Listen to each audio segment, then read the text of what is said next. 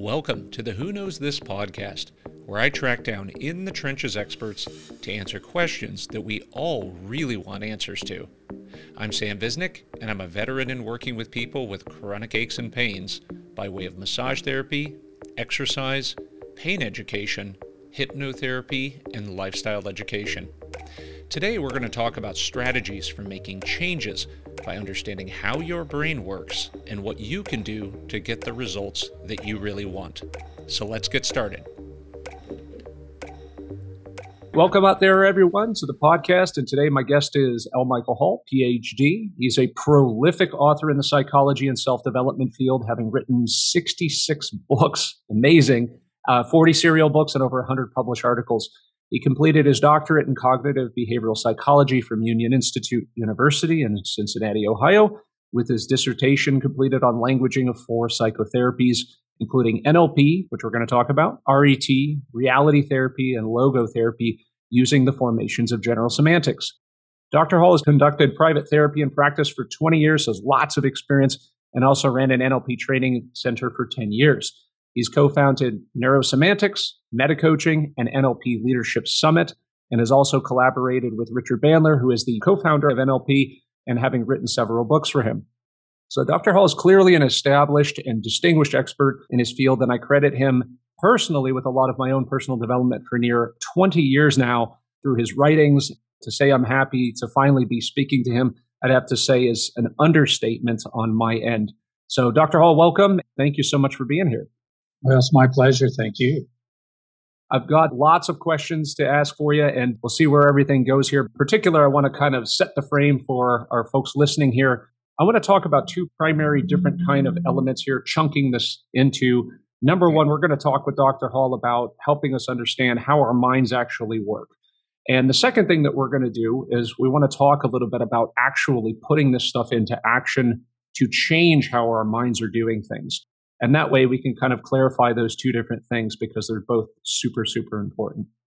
So, Dr. Hall, you are obviously a super huge expert in the field of neurolinguistic programming. Can you help our audience understand what neurolinguistic programming or the acronym NLP is? So, the simplest definition is it's a communication model. It's how our brains enable us to communicate with ourselves and then with others. And as a communication model, it identifies, as a word, the channels of communication. So how I communicate to myself is I make pictures in my mind of things. I record sounds. I say words to myself. I have sensations. And so these become the levers of communication. So when I want to change my communication, changing any one of those features will really change the, the messages I'm getting, and when I communicate to someone else, if I enrich the visual system, auditory system, kinesthetic system, or the language system, it changes the communication, making it richer or diminishing it, making it less effective. So NLP, the linguistic, neurolinguistic, is the neurology and it's the linguistics that we use to create our sense of the world. That's a great description there. And I can imagine the immense variety of ways that people create their internal realities as a result of this because we have a lot of words available to us, don't we? Oh, definitely. And you'd started off as, I would say, I don't know if I would say a classical, a psychologist, and going through cognitive behavioral therapy as your specialty. And so that has its own kind of stuff. And then how did you kind of move into NLP as a result of going that way? How did you stumble upon this? So the rational emotive or the cognitive psychologies are all based on one basic principle. As we think, so we feel. As we think, so we behave and act and move around in the world. Change the way you think and the behavior will change. So that's, that's cognitive psychology. What NLP did and what I found in NLP was it fleshed it out into a lot of details. So how do I think? Well, I think visually, auditorily, kinesthetically. And so it gave me many more details than just you think. When I found that, I realized that this was going to make a lot more specificity and precision in what I was going to do in the field of therapy. So, in cognitive behavioral psychology and training, do they not have specific kinds of technologies and tools like we see with NLP? For the most part, no. Basically, Albert Ellis and Aaron Beck and those who developed the cognitive approach, they would argue with beliefs. Interesting. Well, if you've ever argued with anybody about what they believe, you know that this is not an effective way of causing change because people will defend their beliefs. So it sounds as if you kind of get what the therapist doesn't have, a, again, a technology for implementing these sorts of discussions or progressing them. That really what it gets into is if you were naturally gifted at being influential, you were probably going to be able to help the patient. And if not, you didn't. Exactly. That doesn't yeah. sound like a great way to have consistent results with people. exactly my wife and I, and my wife's a clinical nutritionist, and we talk a lot about this because there's so much psychology that goes into our work. And the field is just constantly arguing about saying, you know, healthcare practitioners are not psychologists. But the ridiculous part of that is, is that we're actually trying to enact behavioral change with people. So we have to understand this and the challenge we always said is it was like, well, well, what happens in the psychology field? I mean, do they have their own models for this? But in referring sometimes to different types of therapists, we just see inconsistent results. They didn't really seem to have a system which led us to want to seek out practitioners that used something like NLP. Because then we would associate that to say, well, maybe they have a system for implementing the things that they did. And in my work early on, as I discovered neurolinguistic programming, it was probably Tony Robbins in the beginning but mm-hmm. as I had learned where a lot of his information came from, that's where I came across your books. And I remember book number one was User's Manual for the Brain, uh, okay. which in reading that was just like this aha moment of like, what what is happening here? Where's this this information is actually available to be able to put structure to actually helping people, understanding people, and helping them change. Uh-huh. So that's a big deal.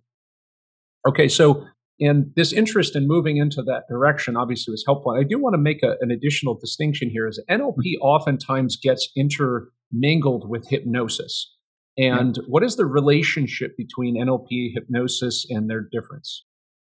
If NLP is a communication model, the original founders decided to start modeling Milton Erickson, a famous medical hypnotist who used hypnosis in medical areas and of course, what he did was communicate in a hypnotic way and with hypnotic linguistic patterns.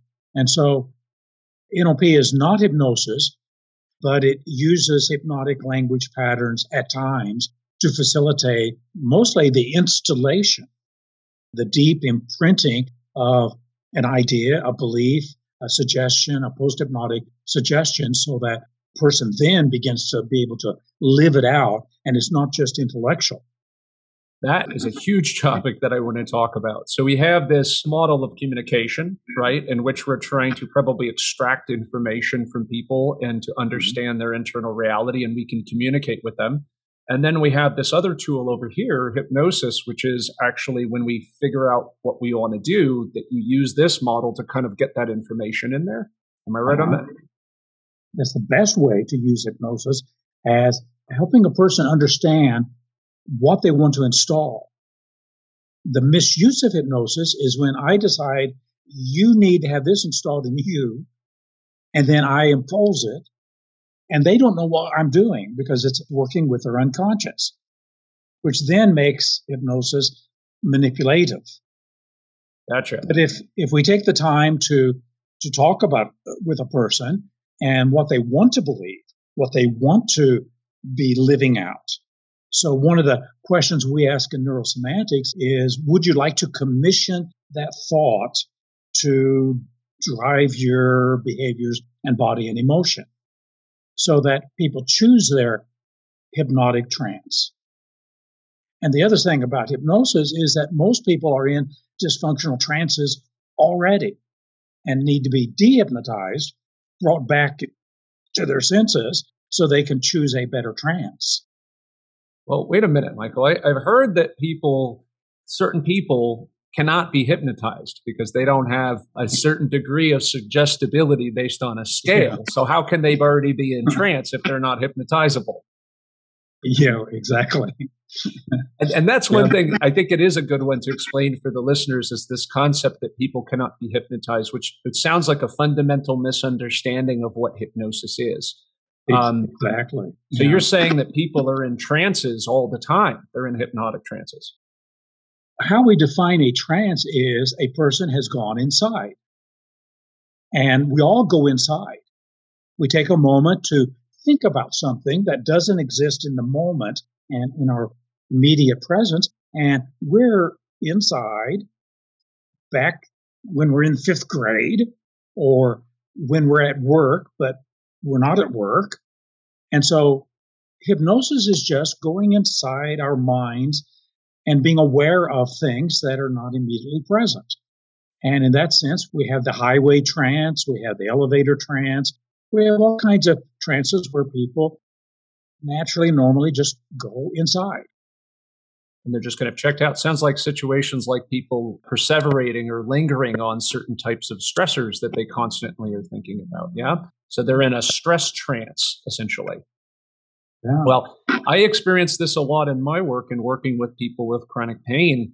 We talk about this in that the paradoxical element with chronic pain is that by considering or continuing to overemphasize or pay too much attention to the sensory input of pain, you're raising the brain's awareness of those sensory inputs, which oftentimes makes you more sensitive to it. And that sounds like they're in a pain trance, essentially. Yeah. And we're definitely going to talk about how to actually break out of that. But the recognition that it's happening sounds like it's just first step, very important that they're doing it, right? As you got into NLP and you started to implement this work into private practice, did you have a great amount of success with it? And in what ways? Like, which things did you seem to make the most progress on people, or I would say in, in some cases run into dead ends with them, like the in terms of the model and the way that you had to expand it? At the time, when I was doing therapeutic work, I was in a small Colorado town. So I was seeing a range of everything. It wasn't like I could specialize as if being in, in a large city. Yeah. And so yeah. saw everything. And the thing that was the common denominator between whether it was people with conflict with family members or going through a divorce or suffering depression or alcoholism, whatever it was, the common factor was the way people talk to themselves. And by catching how they talk to themselves, which induces the state or the trance that they were in. By breaking that, then it opened up opportunities and choices. And what NLP did for my therapy practice was essentially put me out of business. You're fixing people fast, huh? It, it was too quick, too fast. And so I started getting into doing trainings and trainings in communication. That led to a lot of other things. And so I decided that what I would do would be to model expertise. And so I moved from being a therapist after a few years into just looking for expertise in human beings because the NLP presupposition is that if somebody can do something, they can get over depression quickly. They can be resilient in the face of adversity. They can, instead of taking insult, just not take insult and stay calm and cool. Then there must be a communicational structure to it and if we can find it, then it becomes a resource for anybody who wants that experience. So this is an interesting point in that you moved from therapy toward this, like more successful modeling, because it also sounds like this idea that we are constantly focused on, and, in my world, in talking about exercise, which is a lot of times practitioners are so fixated on finding problems with people and then trying to fix those problems, which from a therapist perspective sounds logical, but on the patient's end of this, the message that they're receiving is that they're broken and that something is wrong with them. And it starts to develop a neuroses with them about certain things. Like, for example, in my field and early on in my career, I was taught posture. Posture is pain and all this kind of stuff. So then what people would start doing is say, you're in pain because your posture doesn't look like this textbook. And the encouragement is to get them to correct their posture. But then I'd start to see a degree of obsessiveness about that is that people were now, they get out of pain when I'd help them make changes, get their muscles to relax and so forth. But then the problem is I created another issue, which is that now they were terrified of not having good posture because it was going to mean that they were in pain. I feel like we're along this lines of this transition from, again, the broken therapy model toward teaching them how to be successful. Is that right? Yeah, yeah. It creates what I would call a false orientation, being oriented to problems. And of course, if you're oriented toward problems, then you're going to find them and you're going to find some things as problems that aren't problems. Now, that sounds like something that is a higher frame, which I want to talk about, but dropping the hint in there is a larger program that a person might be running, right? Yeah. So I love that idea, and I hope the listeners are catching this is the shift between these two things, right?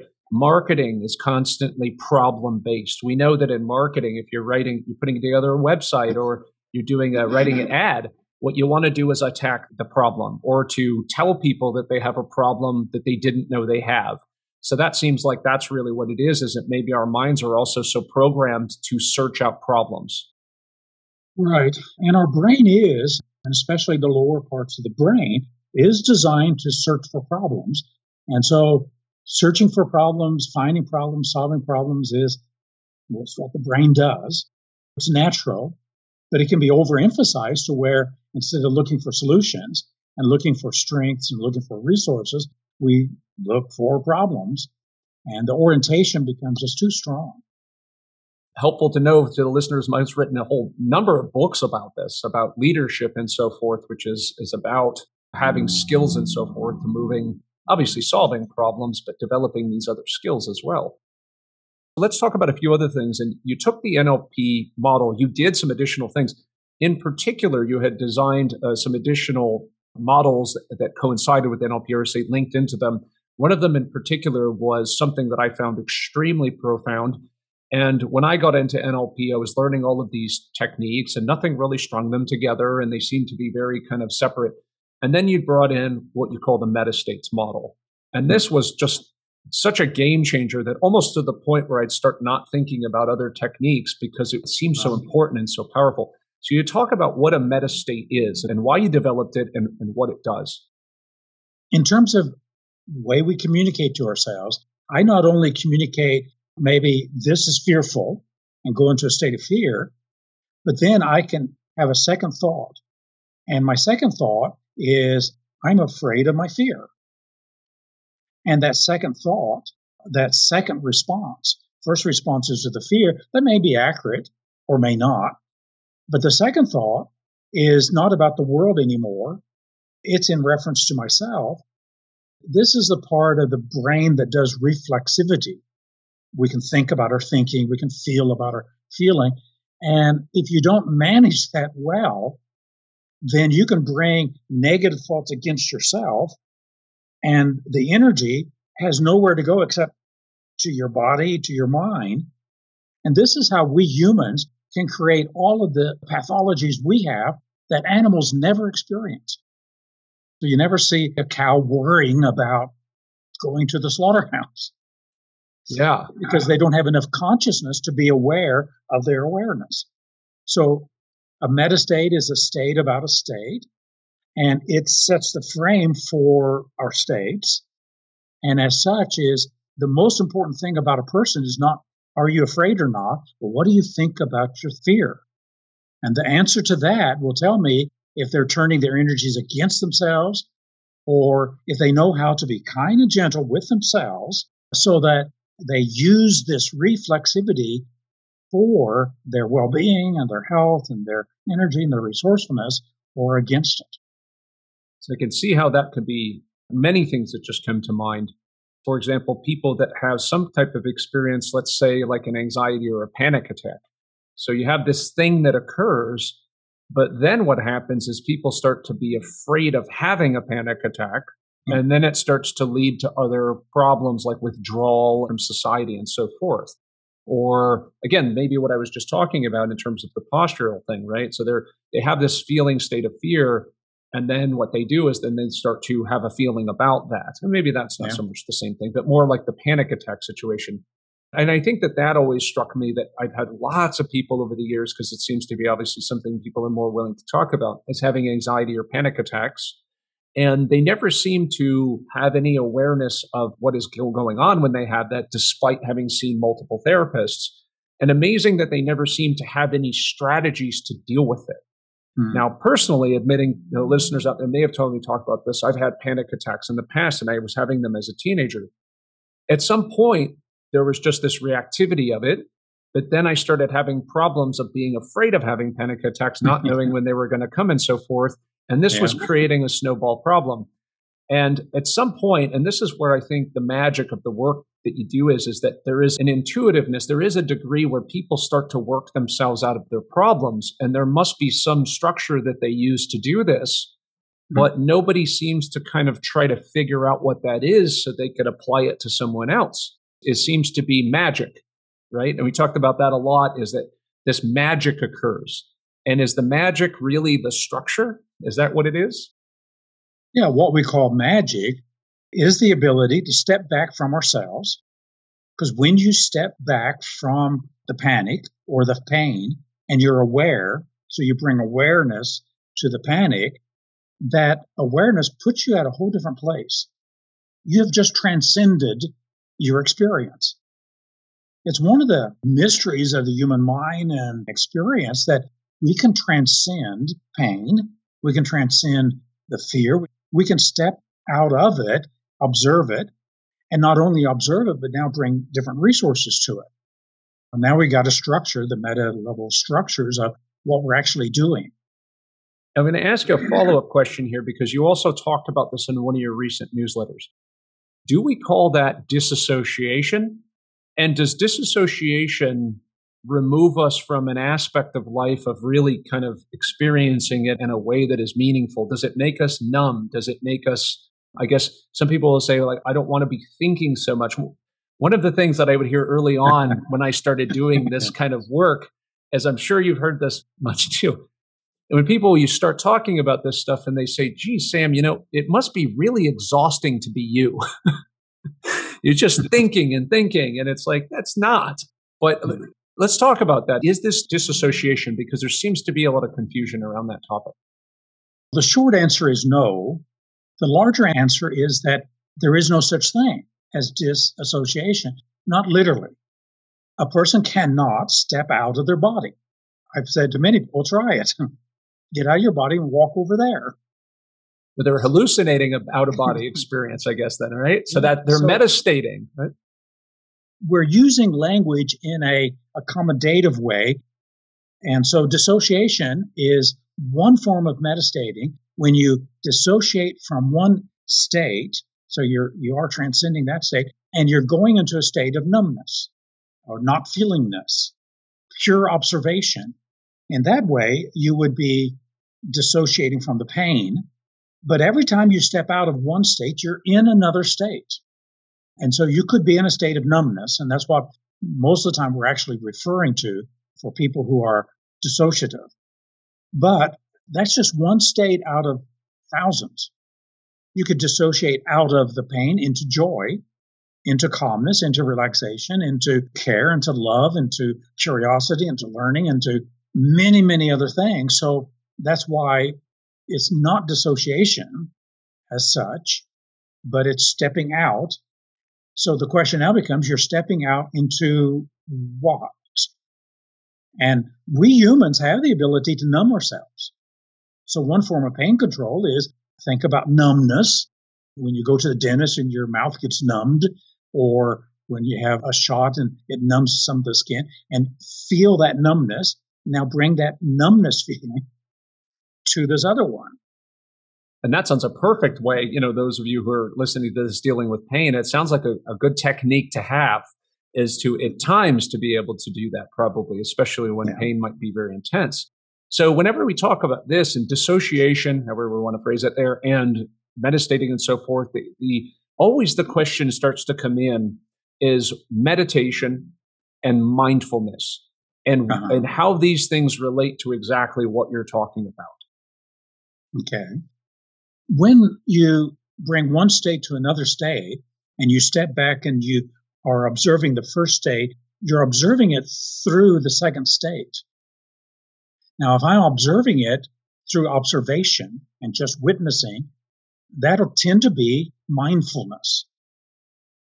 So one form of mindfulness is being fully aware, fully mindful of what I'm doing.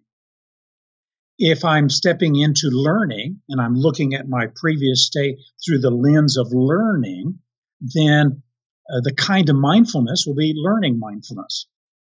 If it's curiosity, it'll be curious mindfulness. If it's compassion, it'll be compassionate mind. So whatever state you're stepping up into and looking at the first one, it qualifies the kind of mindfulness that we're bringing. Now, on the negative side, if you step out and you access a state of judgment, which most people are so absolutely skilled at doing, now the kind of mindfulness is judgment mindfulness.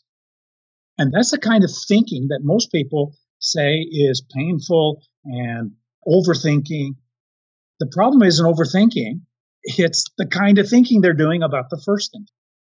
This sounds like a reasoning why some people resist mindfulness if they are an internal judger, right? Because once they yeah. become aware of their thoughts, they go right into making themselves feel bad. And then therefore yeah. they don't want to be mindful. Right? Exactly. Okay. Yeah, they are so quick to access I'm inadequate, uh, I'm flawed, I'm imperfect, I'm I'll never amount to anything, I'm and they're so quick to access those kinds of thoughts. So they're going to run from that. Yeah.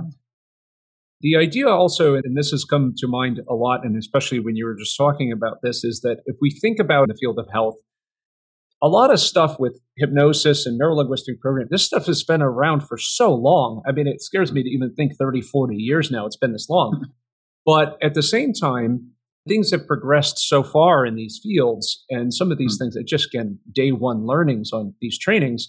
But yet now, mindfulness is just becoming popular. And mindfulness just getting people to become aware of things is life changing for some people. Yeah. Which yeah. is amazing to me because it seems so level one. If you're now aware of your mind, but that's barely scratching the surface of what you can do uh-huh. and being able to do other things. And meditation, I run across so many people. I'm absolutely an advocate of any techniques that people want to do that help them feel better.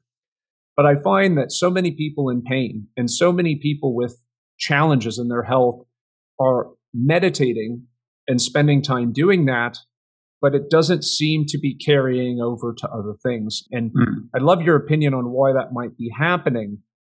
They seem to be able to sit still and do transcendental meditation or do mindfulness techniques and get to this, which I have no idea if they're in this. We use things like heart rate variability and so forth to see what the brain is doing. And they seem to be getting to a better state but that state is not blending with anything else. It doesn't seem to be making many other things better. Yeah. Can you talk about that? Is that these state inductions or these metastate processes that seem to be stuck in a container and they're not getting generalized? So I would say that most meditation, the value of it is they're stepping into calmness. They're relaxing. Yeah. And they're being calm. The problem with is that the calmness sometimes is trying to move away from dealing with reality, dealing with whatever needs to be dealt. They're getting so calm that they're trying to avoid thinking and they might find some mantra to just keep repeating so they don't think. So instead of a calm alertness, a calm learning, a calm curiosity, calm resourcefulness, it's just calm. The calmness is good, but as you said, it, it's just first step. And unless there's something else, another resource, is not going to make that much of a difference. Doesn't seem like it's enough to solve problems in your marriage or to change your eating behaviors, is to meditate over here and get calm. Mm-hmm. Yeah. That then you enter right back into life where all of these issues come back up again, right? Yeah. I think that's such a key point. And that, I mean, again, I see the value in doing it because most people are so stressed and going 24 7 it's probably a huge benefit for them to just step out for a second and relax. And this is part of the model and all of your work, which is, again, what I, I, try to encourage people to understand a lot more of is that meditation in that state is only as good as also it can be applied into a situation where you need that. So if exactly. you can sit and meditate for 10 minutes, that's great. But if your children are driving you insane and running around and you can't access some degree of that calmness, then yeah. it's not getting applied into a specific context. And this leads into another thing that I was going to talk about is I'm a big advocate of pain neuroscience education, which is the idea that when people have pain and fundamentally don't have a good understanding about pain itself, mm. it's very obvious when we sprain an ankle or we break a bone and we get you know limbs that swell up our brain looks at that it's very easy to go yeah i know why i'm in pain and then when that goes away i'm not going to hurt chronic pain is a different animal altogether and the way that we deal with it is first of all help people understand what is going on it's the brain is sensing feeling threatened by some combination of experiences mm-hmm. so when we teach somebody something and they start to have like an understanding of something some people will just change. You see behaviors mm-hmm. change, their pain goes away. Other people in the moment will have an aha moment. And this is not limited to my work, but all sorts of health professionals mm-hmm. That they'll teach somebody something and they have that aha moment. You'll see their physiology start to change. Wow, I did not know this. This is amazing. But mm-hmm. then nothing happens after that. The next time you see the client, they're literally right back in the same thing as if that discussion never happened. And that is very frustrating for practitioners feeling like they had that breakthrough. What is happening here? And how do we fix that? and helping people bridge that gap. So, what we've done in neurosemantics to address that is to address what has been labeled as the knowing doing gap. So, as you just said, people know, but the doing it's not connected. So we have a pattern called mind to muscle by which we linguistically drive a thought into neurology. And the basis of that is that it takes more neurology to say certain things than to say other things.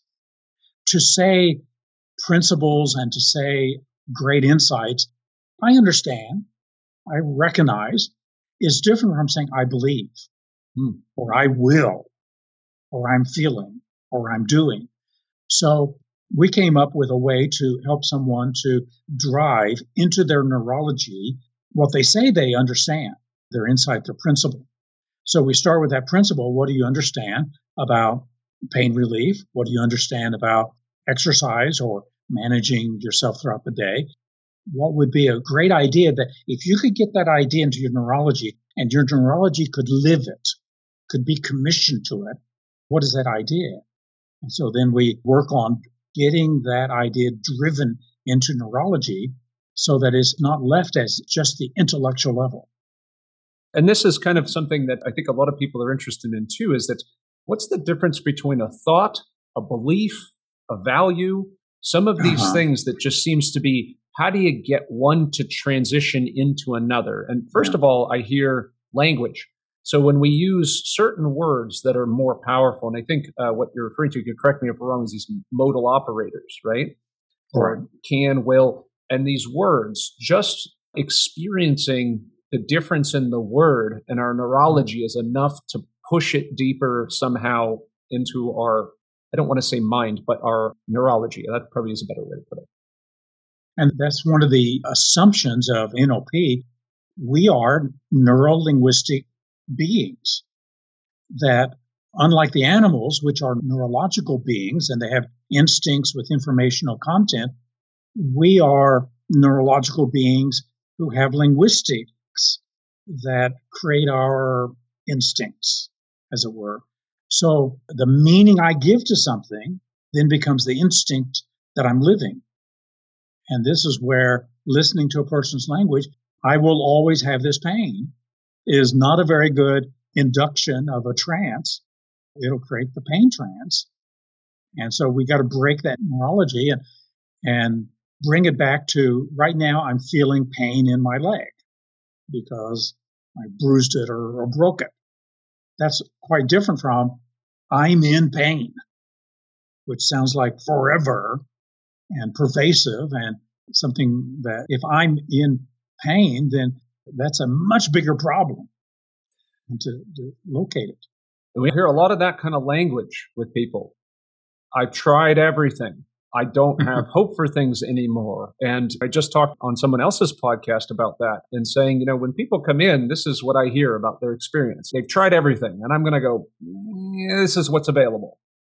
Listening to their language is so finite. And conditions in particular in health always seem to be that way, where people tend to take something that is fluid and we don't know, meaning that something is a temporary or it is an isism, it is occurring in real time. And then they put it into this thing that becomes a box that becomes finite. And conditions a lot of times are that way. And unfortunately, conditions that I always remind people of is look at how much health and medicine is learning. So these things that used to be finite are now not finite because we know more about them. Uh-huh. Yeah. So that sounds really important is also just to change the structure of the language and to play with it a little bit. And it does sound like that a lot of that is going to be very personalized. It's going to be based on that exactly. own individual. Yeah. And the one thing I'll bring up on that too is that for listeners, and, and once we talked about the meta states, especially the one that I think at home is the judgment meta state, hmm. I can imagine what happens, and because I experience this too, is that when people will start becoming aware of their language. And just with the awareness that they're doing these things, the judgmenter comes right in and starts mm-hmm. judging that they're using that language. And then it starts becoming yeah. a thing again. So if they recognize this, I mean, it's probably, and this is where my own agenda is, and we'll talk about this, is this people really need to overcome the issue or the stigmas that are associated with working with somebody with this they don't seem to have too much of a problem when their back hurts coming in and having me give them massage work or giving them an exercise program just with the acknowledgement that hey you know more about this than i do. And it seems to just make sense to them to come get a strategy and say teach me how to do this. But when it comes to this work we seem to run into a huge sticking point as hmm. if it's like somehow different. If you don't know how exactly how your mind works and how to auto magically change yourself, then you're an idiot or something's wrong with you. Do you see this as just being a huge issue? And this is another orientation. This is the judgmental orientation towards self is the problem. And the solution is going to be a compassionate, a respectful, a dignity orientation toward yourself that you're a human being, you have value, you're fallible. So be gloriously fallible and embrace and welcome the person you are. Creating that orientation then allows the change work to occur. And the change work is going to be now just very elegant and smooth. And it's going to move forward without getting stuck at all the judgment against self. And so there's a lot to work out there. And I hope people are really getting the message here with this stuff is that, you know, we have to be mindful. We have to be aware of what it is that we're doing. We have to engage with it. And uh, something else that I wanted to throw in there, because always going back to the big things that I learned from your books, uh, the spirit of NLP was a big one, which was the book that you had wrote about Richard Bandler's NLP practitioner, master practitioner training. And I think everybody needs to read at least the first, I think, 10 to 15 pages of this book because it talks about what you really well define and flesh out the spirit or the attitude of a practitioner. And we get so lost when any system, when we're working with people about the techniques.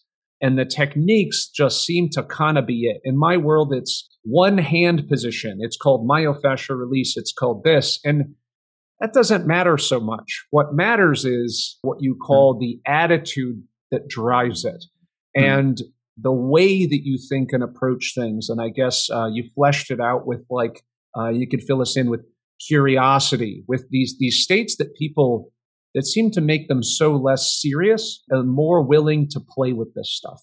Can you talk a little mm-hmm. bit more about why that's important? One of the things in meta states is that the state that you bring to your state is going to qualify your experience. So if I'm in a learning state and I think learning is boring and I bring boredom to my learning, then I've got bored learning. But if I bring joy, I've got joyful learning. Same thing with myself. So in meta states, we do three meta states to self. First of all, respect, unconditional value. The second is acceptance, I'm a fallible human being. I'm going to make mistakes. And then appreciation. Here's my strengths. Here's the things I can do very well. And I'm going to focus on that. And that sets up self acceptance, self appreciation, self esteem. And so it creates that orientation and it's going to start qualifying. Now the person is safe enough to face whatever is threatening or dangerous, painful to them. And so it's that qualifying effect of the metastate that modifies and qualifies the experience. That's why the second response that you have to anything is more important than the first. And the third response you have to the second response is more important than the second. There's two things that come to mind there is that number one, of course, that's why my daughter does not follow through with doing anything until I make it fun. You know, that sounds about right. And those of you who love that old phrase that I just keep hearing it, I hate these old anchors, but how does that make you feel? and how does that make you feel? But and just kind of driving the point is that a lot of that is what we're trying to get to is what are you thinking about your thoughts and so forth. Very powerful stuff. Now, I want to move into some things because of time purposes. I also want to get to these other things. That one of the things that you have done, first of all, I have to ask you, how the heck have you written 66 books? And you seem to just, now people, I just want everybody to understand Michael's books. So they're not pamphlets. You know, we're talking dense, dense material. And I have spent, there's times where if you look at my purchase list from your books, you'd probably see it sometimes there's a year gap or more. And that's because that's how long it took me to get through the book. And because people will read things, and what I absolutely did not want to do is just read things for the brain part. I need to do the work. Yeah. And there's so much density in that work. The fact that you can just put all of these books out is just incredible to me. And you wrote, I think, a manuscript. It was a book about this, about writing mastery. So hmm. you take these topics and you apply neurosemantics and NLP and you extract these strategies and you seem to kind of just really dive deep into these things to try to pull these mm-hmm. strategies apart. Are you applying your own model to writing? How gifted are you as a writer? Just naturally. One of the recent books I wrote, it'll be out for publication in a month or so, is Executive Wisdom. And in writing that, I did something on the side. I wrote my own biography. And so writing and looking at that has been developed over 40, 50 years. And when I looked at some of the writing that was 40 years old, I went into a state of embarrassment and shame. So you like, still do this. like like I I put that stuff out because it was not good writing. So many years ago, maybe 40 years ago, I started reading one book on writing every year. Some years I read many books on writing. So I studied the field of writing. And then somewhere in the 1990s, I decided to model best selling authors. So I got about 12 different best selling author books and read them from the standpoint of what is the key that allows these books to become bestsellers. So in terms of writing, it's been something I've focused on trying to do and you habituate anything after a while and then it comes fairly easy. One of the habits I have is I write every day, minimum of 30 minutes, and most days it'll be an hour, two hours, three hours. You practice anything long enough and you get fairly decent at it. Now, those are the stories that I love to hear. It's it's not as exciting to hear that somebody is just a savant at something and they can just do it because that doesn't help most people but also to realize that you, number one, you didn't start from there. And two, that you, having gone back, that we, I think there's another level of judgment also, which people will say is that once you learn this NLP and neurosemantic stuff, you don't feel any of these kinds of states about your own stuff. Oh, well, you know how to fix it, so why don't you just fix it? And we're always a work in progress, but it's the constant and never ending progress of applying that stuff to that. And I have to imagine that at least to some degree, because I know there's a variety of strategies, that you enjoy the process. Oh, exactly. Yeah. And that's one of the keys to anything loving what you do. If you love what you do, it's not work. It becomes part of the flow experience. that the competence and the challenge are coming together in a synthesis and you love it because you are becoming more through the experience. That's great. And so many different projects. And I'll bring a couple of these up because when you look at the kinds of books, and one of them, for example, that I look at is uh, Michael wrote uh, Inside Out Wealth. A lot of this was you would wrote a book and extracted the real juice out of all the books on wealth that you had read and put it into something. Now, I think the most powerful thing here that some people might find overwhelming because it's, again, the density, but it's the questions and the constant questions about the different questions and things that really kind of flesh out, I think, what a therapist or a coach would do for you is to ask you these questions and actually have to figure that out. So just as a warning, when you read these books, you have to answer the questions. You have to do a journal. And that's what I learned after a while because I would read and I couldn't get through four pages because there was questions and I had to pull out the journal and start answering them. But that was the key difference. And if I were to take one moment just to say it, because I really appreciate it, the book that probably changed my life was Unleashed. And it was the book that you had wrote was one of the series, I think, of the meta coaching in the way that you lay them out now but it was about Maslow's hierarchy and about self actualization. And again, the content in there, if you really go through it, and it's just life changing. And that's only one book out of a whole series of just trying to explore yourself and uh, your preferences and all of that sort of stuff. And it, and it, was a game changer. And that stuff sticks where you really dive into the work. So thank you for that. So, what you're describing now is really the process of learning. I mean, real learning, authentic learning, most people don't know how to authentically and genuinely learn. They'll memorize some details or memorize some facts, and it'll be head knowledge, but they have not learned themselves. What you just described by how you implemented it and acted on it and turned it into something pragmatic is really genuine learning. And if people could learn how to learn, then they could get things from books. But most people don't know how to really absorb what you just described from a book.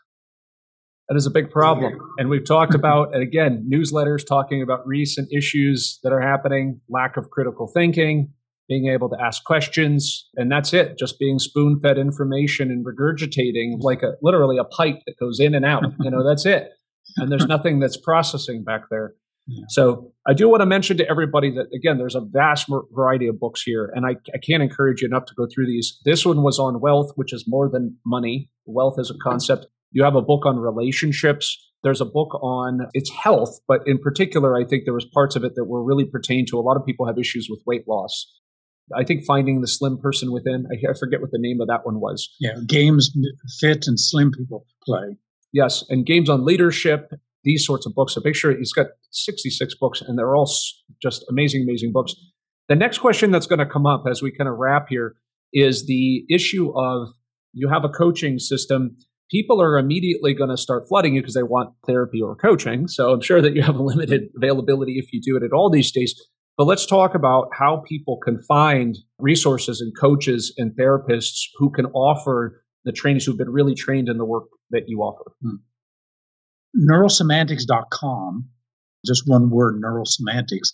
For coaching, if you click on meta coaching, one of the first pull down menus is find a coach.